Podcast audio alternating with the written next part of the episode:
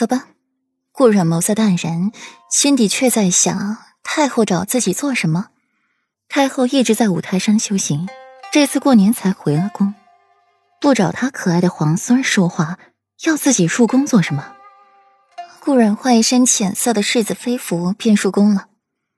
一路到慈宁宫，进宫便看到一位慈祥的老人坐在凤座上，武皇后则规矩的坐在下手。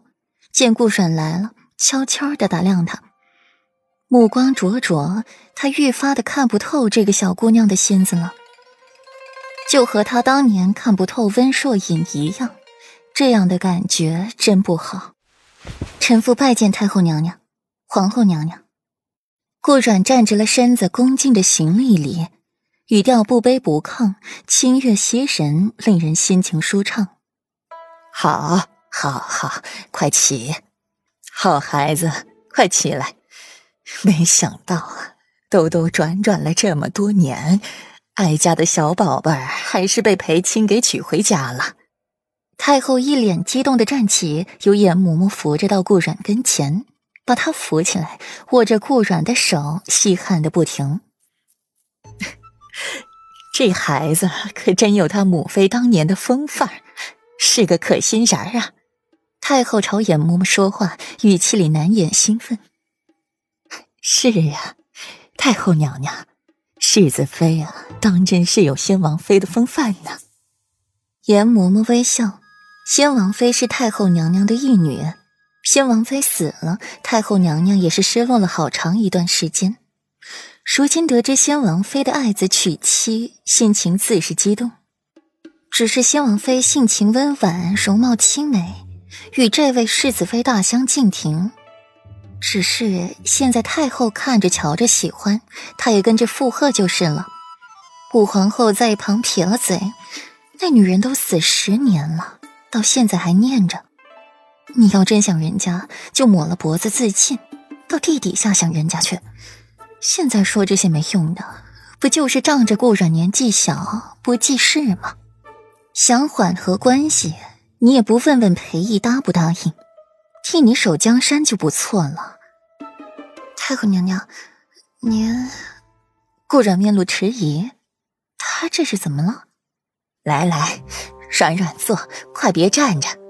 太后恍然大悟着，连拉着顾阮坐下，和他好一番亲热说话。顾阮不觉得感到惶恐，余光看到武皇后，见她一脸无所谓，心底更是好奇。十年前，东巡皇室发生了什么？冉冉，裴青待你好吗？快告诉哀家，若是他对你不好，哀家替你罚他。太后见着顾冉，一脸喜色。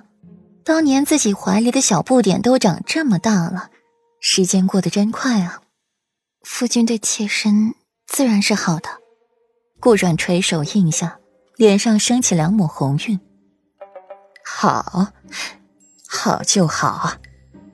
太后一脸慈祥的摸着顾阮的头发，她也说不上来对顾阮什么感觉，只觉得心里的一处被填满了。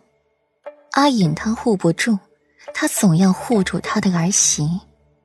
想起温若隐，太后就一阵神伤，心底滋味百变。